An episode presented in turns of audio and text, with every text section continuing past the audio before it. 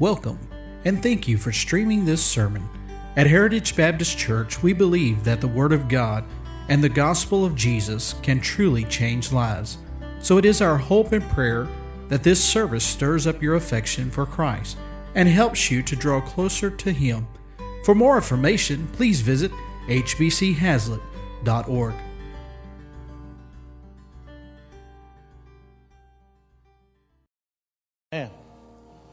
6,000 years ago, approximately 6,000 years ago, God made the heavens and the earth. Foundations of the world were established.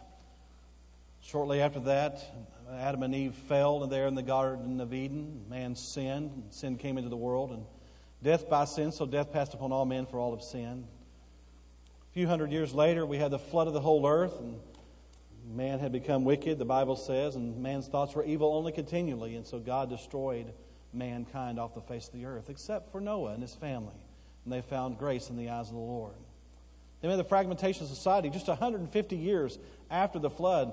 The fragmentation of society when God had to split up the split up human beings by way of the languages, and so about 70 different language groups were spread across the world. And uh, and then we come to 2,000 years after God had created the heavens and the earth. Abraham, the family of Abraham, uh, one called out of the Ur of the Chaldees. In Genesis chapter 12, in verse 1, it says, Now the Lord had said unto Abram, Get thee out of thy country and from thy kindred and from thy father's house unto the land that I will show thee. And I'll make of thee a great nation, and bless thee, and make thy name great, and thou shalt be a blessing. And I will bless them that bless thee, and curseth him that curseth thee. And in thee shall all the families of the earth be blessed. In Genesis chapter 15, the promise to Abraham was again uh, reiterated to him and promised to him once again. It says there in verse 4 And behold, the word of the Lord came unto him, came unto Abraham, saying, This shall not be thine heir, but he that shall come forth out of thine own bowels shall be thine heir. And he brought him forth abroad and said, Look now t- toward heaven, and tell the stars if thou be able to number them. And he said unto him, So shall thy seed be. Genesis 15, 6, it says, And he believed in the Lord. Talking about Abraham. And Abraham believed in the Lord, and he counted it to him for righteousness. We can go on to even chapter 17. The promise is given again that God promised to Abraham and to Sarah um, a seed, that he promised them uh, a child. And we go on through and we see that that child was given to them. And uh, in chapter 18, Abraham believed again, the everlasting covenant was given to him. And uh, we see the Ishmael's birth. I'm trying to get down through here. And uh, we have the story of Sodom and Gomorrah. In chapter 21, we have the birth of Isaac. And the Lord visited Sarah as he had said, and the Lord did unto Sarah as he had spoken. For Sarah conceived and bare Abraham a son.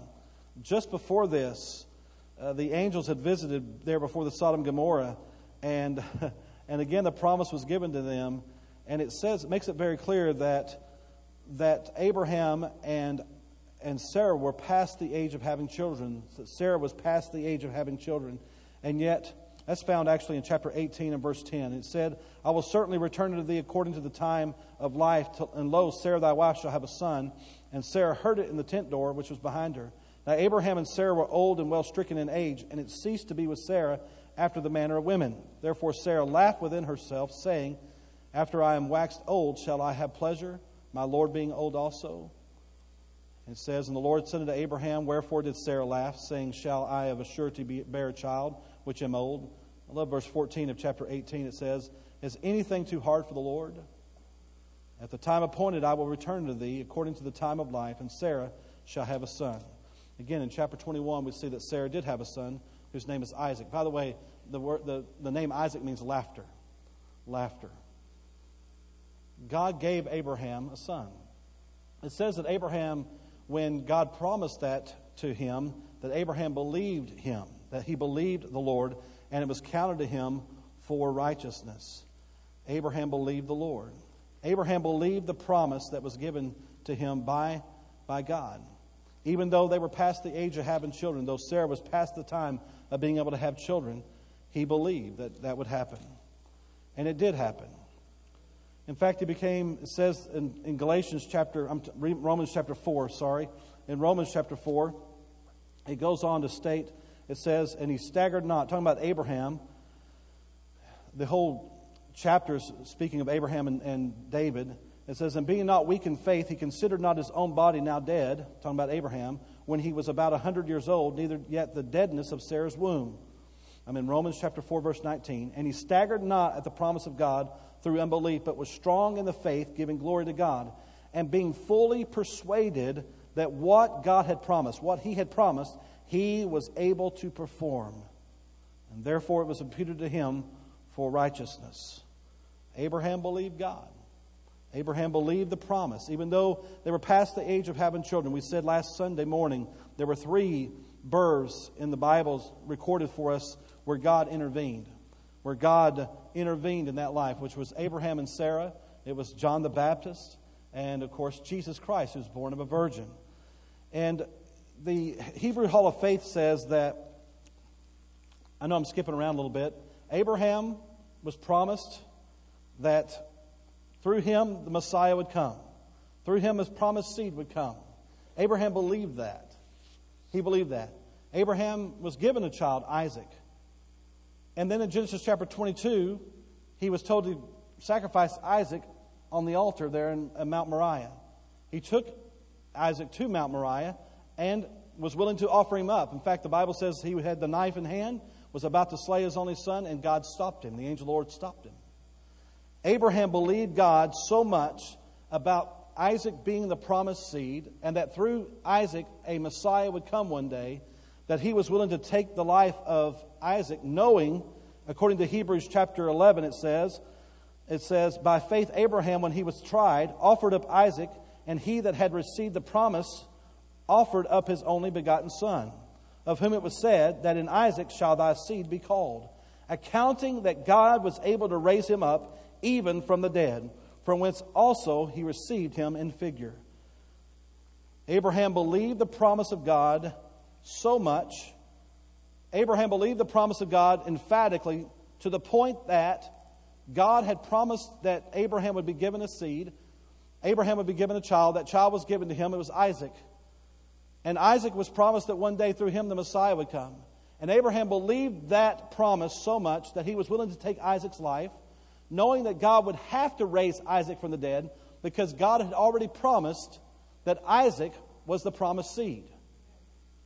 That God had told Abraham that through Isaac, one day a Messiah would come.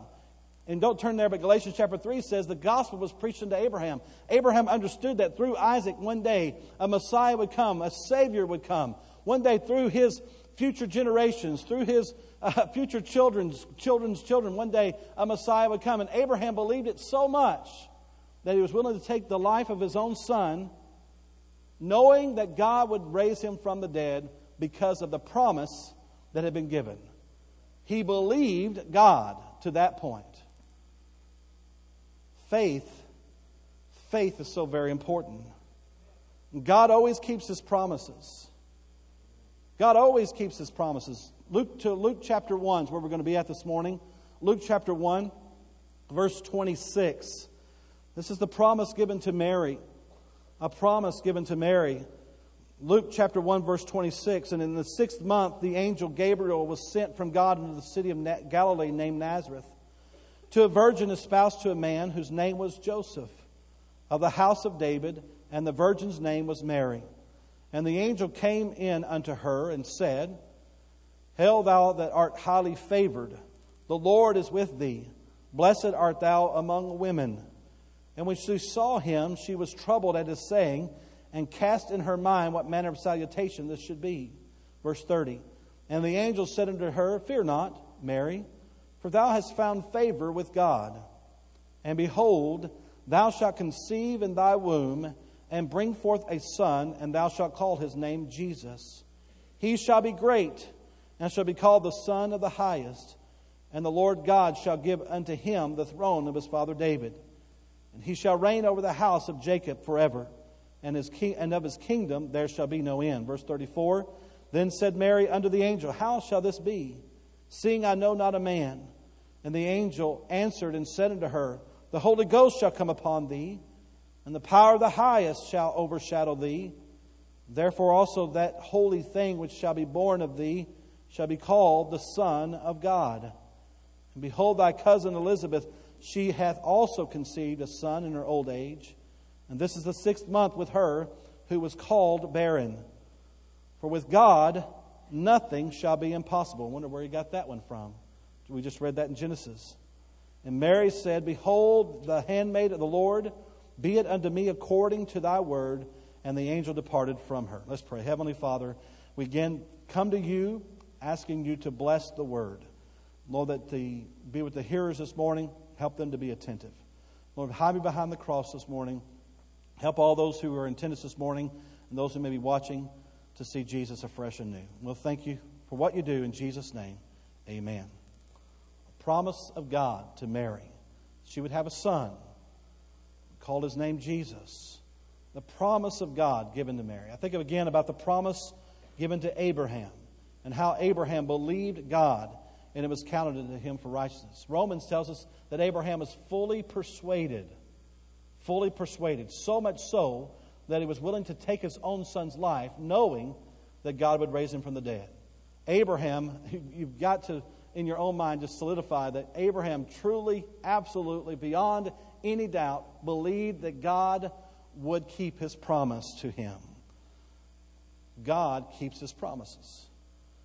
Mary had great faith. Now, she did say, How, how shall this be? But, but she believed. She believed. We see first off the time of the promise, the timing of the promise, God's timing. So we see here that God has God has, God's never late, He's never early, He's always on time. Amen. God's always on time. And no matter what may be in your life, and no matter what you think your timeline may be, God has His own timetable. And we're better off on His timetable, by the way. Always better off on His timetable. Uh, again, His timetable is not always understood, but His timetable is always right. God always has your best interest in mind. Galatians 4 4 says, But when the fullness of time was come, God sent forth a Son, made of a woman, made under the law. When the fullness of time was come, when it was ready, in God's timing, God sent forth His Son, Jesus Christ, into the world. By the way, the timing of His promise, also we see the small town, the city of Nazareth, a fulfilling of prophecy. Matthew 2 23 fulfilled the prophecy that, and He came and dwelt in a city called Nazareth that it might be fulfilled which was spoken by the prophet, he shall be called a Nazarene. So again, God moved in such a way that all prophecies could be fulfilled concerning the Messiah. And one of the prophecies concerning the Messiah was that he would be a Nazarene. By the way, not a Nazarite. He was not a Nazarite. A Nazarite uh, is a totally different th- Nazarene. It just means he was from Nazareth. And so a lot of times Jesus is depicted with long hair because of the false premise that he was a Nazarite. He was not a Nazarite, he was a Nazarene. I'm thankful that God is no respecter of persons, that He even cares about small towns like Nazareth and Bethlehem. And God has His plan and God has His purpose. And here was a young woman available in a little town, a virgin available, prepared vessel that God could use, a prepared young lady, a lady who was pure and chaste, Again, a vessel of honor. God was about to use her in a great and mighty way. By the way, she was espoused, espoused, or in other words, she was engaged to Joseph. Now, this engagement, as I think Brother uh, Moore pointed out there during the children's program last Sunday night, was not like our engagement. We, we go to a restaurant, we kneel on a, one knee, we ask our future bride to marry us, right? And then you're engaged. And there's a, then there's some time between that and the marriage. Well, this was more so than that. When they got engaged or when they proposed in marriage, it was a, it was a year from the time you proposed to the time you got married. During that year, you were married, you just didn't live in the same house. In other words, all the same connotations. If you were caught in adultery, you were caught uh, with another man, for instance, with Mary saying that, you know, if they wanted to uh, try her publicly, they could have, and they could have stoned her for it. That's why he said he, he minded to put her away privately. So there was more to it than just our kind of engagement. It was a legal binding document that before they came together, that, but that they were still uh, connected in that way. So it was a very serious matter if Mary was to become pregnant in, the, uh, in, in that day and age. But she was committed to her virginity. We know that. It goes, states this over and over again in verse 27 that to a virgin espoused. In verse 34, it just reemphasizes the importance of her purity. She was committed to, she calls her highly favored. She was a prepared life, a, a usable vessel, a worthy vessel. By the way, not a sinless vessel. Mary was just as much a sinner as we are, selfish by nature. So we have the timing of the message. It was God's timing. In the fullness of time, God sent forth His Son, made of a woman, brought there to a young lady, a virgin, a spouse to Joseph, one who was highly favored. And then we have the message of the promise. It was, number one, a message of purity. Verse 31 says, And behold, thou shalt conceive in, in thy womb and bring forth a son, and thou shalt call his name Jesus. In verse 34, it says, Then said Mary unto the angel, How shall this be, seeing I know not a man? She was a virgin. Isaiah 7:14 the prophecy says a virgin shall conceive. Galatians chapter 4 verse 4 we just read says in the fullness of time, God sent forth his son, made of a woman. It doesn't say made of a man. Amen. Made of a woman. A miraculous birth, as we said last Sunday morning. A supernatural birth. God intervened. God did it. A virgin became pregnant. In her womb was the perfect Savior the spotless lamb. We having a lamb born out here today. That's cool. The spotless lamb. Again, I want to re- emphasize with you the fundamentals of the faith. It is fundamental to the Christian faith that Jesus be born of a virgin. If he was not born of a virgin, then we don't have a Savior. Because had he been born of a man, he would have received a sinful nature, and he would have been a sinner just like we are. But he wasn't. He was born of a woman. He was born sinless. He was born sinless in disposition, his nature. He was born sinless indeed. Never one time did Jesus Christ have a sinful thought. Never one time did Jesus Christ uh, commit a sinful deed. He was sinless in every area. Why? In order that he might save us from our sins. In order that he might pay the price for our sins. In order that we might receive his sinless record in place of our sinful record. The pure virgin birth of Jesus Christ. It was a message of purity. It was a message of salvation. Verse 31 again says, Behold, thou shalt conceive in thy womb and bring forth a son, and thou shalt call his name Jesus. Jesus. Call his name Jesus. The word Je- name Jesus means Savior. It means Savior. It's, a, again, the equivalent to the Old Testament Joshua. I, w- I do want to point out, and this has been found over and over again in archaeology, that in that day there were, there were other people name, whose name was Jesus. Just like today, we have people whose name is Jesus. So every once in a while, they'll find a stone or they'll find some writing and it'll have the name Jesus written on it. Does not necessarily mean it was Jesus of Nazareth or Jesus our Savior. It could have been other Jesuses who were around who had that same name. So don't think it was just um, a name that he only had. It wasn't like naming him some outrageous name like some people do today. I would name a few, but I would embarrass some people.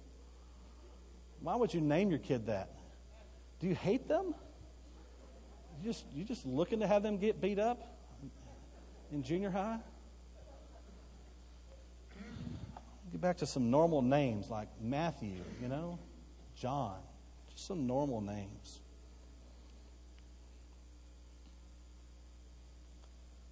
So he had a name that was common, but he wasn't common. He was unlike any other. The Savior born into this world. A Savior who would save his people from their sins. He did not come primarily as an example. And though he was a great example, right? Follow me as I follow Christ, Paul says. And the Bible says there in, in, in Corinthians, Paul says, follow in his steps. And certainly he lived for us a great example, a sinless example. But that's not primarily why he came. He didn't primarily come to be an example for us. He didn't primarily come to be our teacher. And certainly he was a great teacher. In fact, he would be the greatest teacher of all time. And, and if you just took the teachings of Jesus and lived by them, your life would be so much better. If America just took the teachings of Jesus like it once was and lived by those teachings, America would be so much better. But Jesus Christ didn't come primarily as a great teacher. No, he came primarily as our Savior. He came as the Savior of the world. He came to save us from our sins. He came to give us, uh, forgive us of our sins and give us a home in heaven. He came to be our substitute. He died in our place. He died for me. He died for you. He came primarily as the Savior to save his people from their sins. Religion of that day had twisted the purpose of his coming. The Jews didn't want a Savior of the soul, they wanted a Savior of the body. They wanted to be, they wanted to be released and freed from Roman oppression. They, they wanted to be let go from, under the tyranny of, of uh, Caesar and, and to, again, be a nation.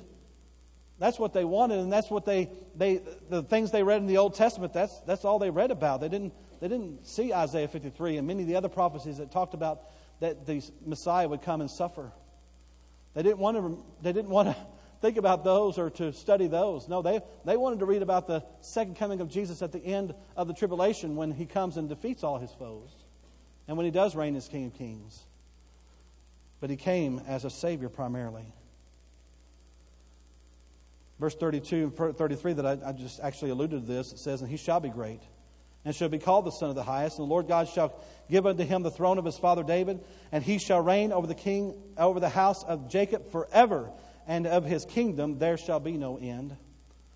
It's also a message of victory. Yes, it's of salvation, but it's also a message of victory. He was rejected as a savior, but one day will reign as King of Kings. Revelation 19:16 says he will be King of Kings and Lord of Lords.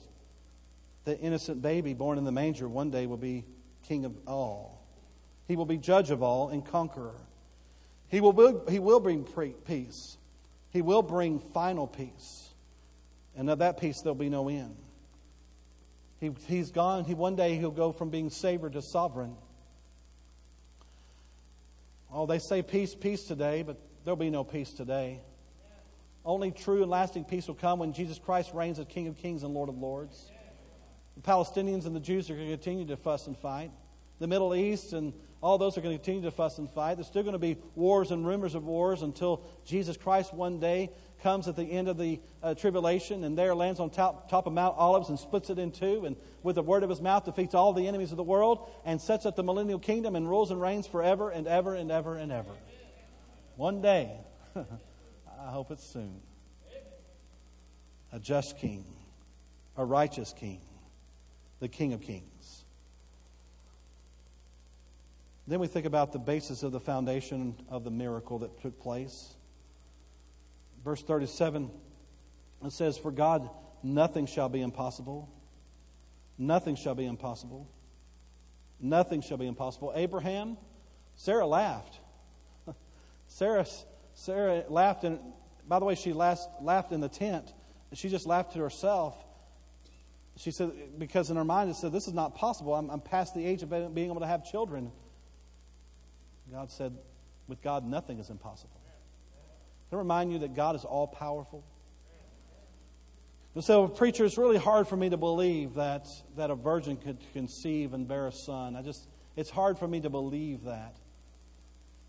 Well, God created the heavens and the earth. To me, it's very easy. See, if you believe Genesis chapter 1 through chapter 11, it's very easy to understand and to believe Luke chapter 1. To me, it's just as simple as that. I'm not being sarcastic. I'm just saying, listen, the word is true from cover to cover. God kept his promise to Abraham, he kept his promise to Mary, and he'll keep his promise to you. God is all powerful. Mm. With God, nothing is impossible.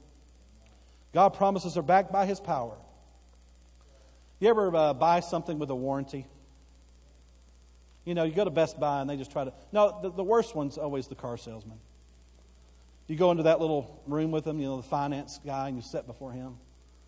And the car already has a warranty with it, but he wants to sell you more, you know, because he's going to make money off of that. By the way, if there's somebody in here does that, it's fine. I just don't buy extended warranties, never have. Just, it's a Chevy. I don't need an extended warranty.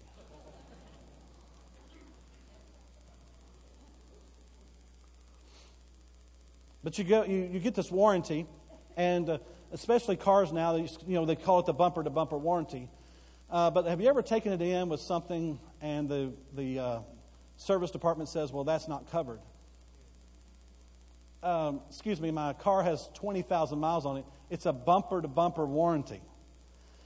And then the service guy goes on to say, well, that is a product. The part you're talking about is one that wears, is wears by use, and therefore it's not covered. You know, the tires and brakes and, and you know, normal use. Just, bumper to bumper is what the salesman told me. Well, you should have read the. I don't read that stuff. It's this thick. Who read, like you get a mortgage and it, you know, papers that. Who really reads through all that? Only the engineers do. Brother Laster, he read through every one of them. Where's Brother Laster, right? I'm not, I'm not making fun of Brother Laster. Just that's the way guys who think that, and they read through all of them. I didn't read through the entire thing. I just, it said bumper to bumper, and that's what I believed. And guess what? It wasn't covered. They promised me something, or at least the salesman promised me something that didn't happen. That they weren't going to keep the promise that was given. No, but because man doesn't keep his promises. God always keeps his promises. I, I, absolutely remember back when I was a little kid and everything my papa ever did, it was just a handshake. Kept his promises. But can you tell you, no man, no woman can keep their promises fully, but God can. And not only God can, but God will. God kept his promise to Abraham, and God kept his promise to Mary. Why? Because with God, nothing is impossible. God can create the sun, moon, and stars. Certainly, God can form a baby in a mother's womb who's a virgin. And God did. God kept his promise to a young handmaid. We can trust him. Mm. Nothing is impossible. Nothing's impossible for your family. Nothing's impossible to God when it comes to your family situation. Nothing's impossible to God when it comes to your health situation. Nothing's impossible to God when it comes to your financial situation. Nothing is impossible with God with you, in your job situation, whatever situation you may be in.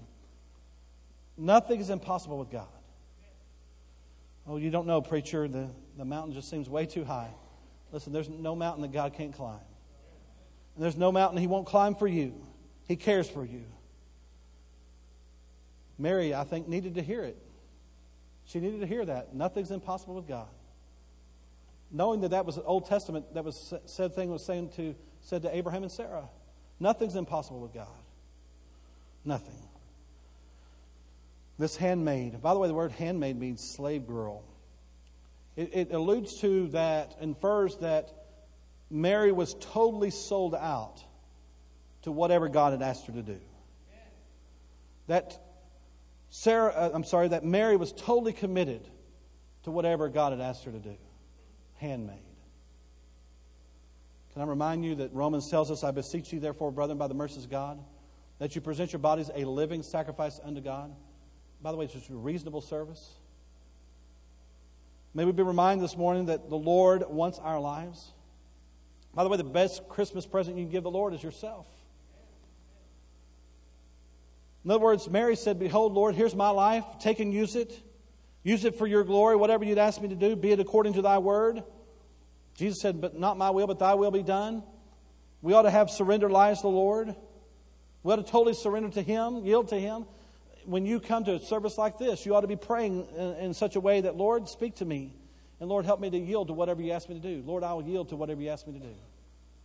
Mary was totally committed totally surrendered to whatever God had asked her to do. By the way, in spite of the cost. And there would be a heavy cost for it. She would be ridiculed and slandered. Here was a, a woman who was espoused to a man who became pregnant. The son would be made fun of as well. One born out of wedlock, they would say. We know that's not true. In other words, she knew the cost. In fact, the Bible says there she pondered it in her heart. And yet, though she would be misunderstood, and though there would be a pain of rejection, she accepted the personal cost and surrendered to the Lord. This morning, we ought to be surrendered to the Lord. We ought to surrender to Him and yield to Him on whatever He asks us to do. give you an example. In the Bible, the Bible sets up for us the family structure. In other words, we know that the Bible sets up the man as the head of the home, and, and then we have the wife who's to be the caretaker of the home, and then we have the children, right? So we have God the Father, God the Son, God the Holy Spirit, dad, mom, and children. Hello? That's the godly authority in the home. That's what the Bible lays out for us. By the way, I just want to make it very clear that doesn't mean that the husband's any better than the wife or the wife's any better than the husband. It's, God has just simply given us different roles in the family. We are equal but different. Amen. Biblically, that is what the Bible lays out for us. Society today has ridiculed that biblical authority. They make fun of it. In fact, so much so that in many times courts will side with children over their parents. It's crazy. The biblical authority in the Bible, uh, we as Christians ought to surrender to that biblical structure. If Bible lays it out for us, then we ought to surrender to that. In other words, the wife is, should be committed to the family. The man should be, again, committed to be the protector and provider and priest of his home. And that is laughed at by our society. In other words, if you are going to, as a woman, as a lady, live by the biblical structure, there'll be times in which you'll be made fun of because you're living by the biblical structure. Hello? It's not, it's not politically correct anymore. But I tell you this if you will yield to the Lord, and if you will yield to His promise in the Bible, that if you'll follow the biblical structure, that God will bless you, not just in a great way, He'll bless your family in a miraculous way. He's promised to.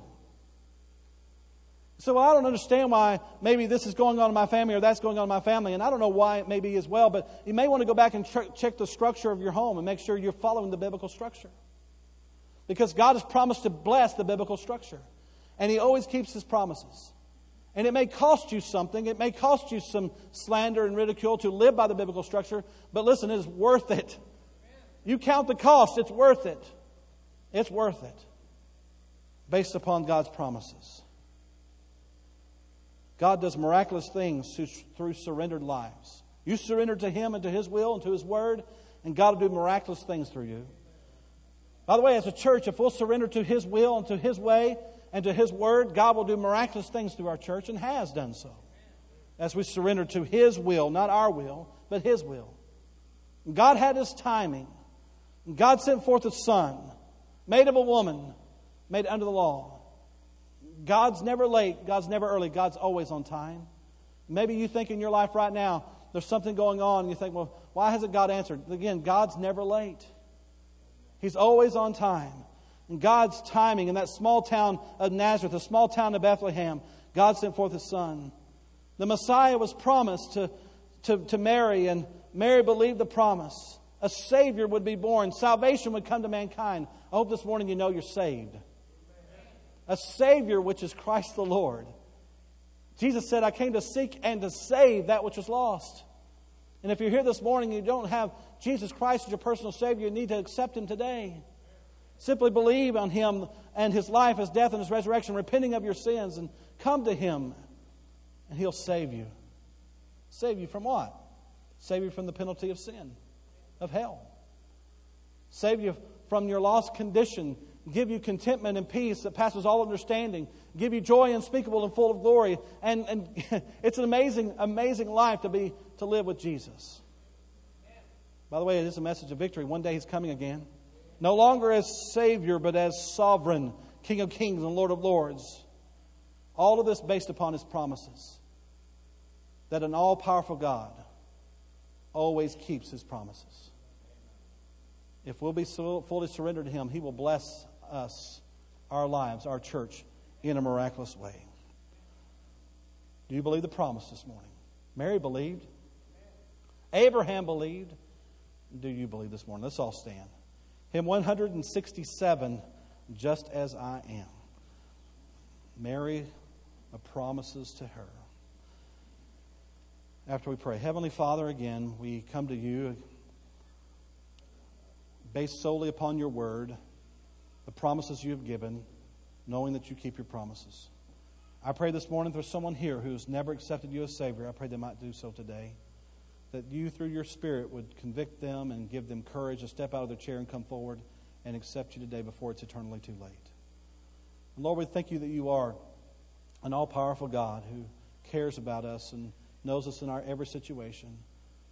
Lord, I just praise you and thank you for that. And I pray that we be yielded to you as Christians, surrender to you as Mary was surrendered. And we'll thank you for what you'll do. In Jesus' name, amen. On behalf of our church and staff, thank you for listening to this sermon. For more sermons and more information about our church, please visit hbchazlitt.org.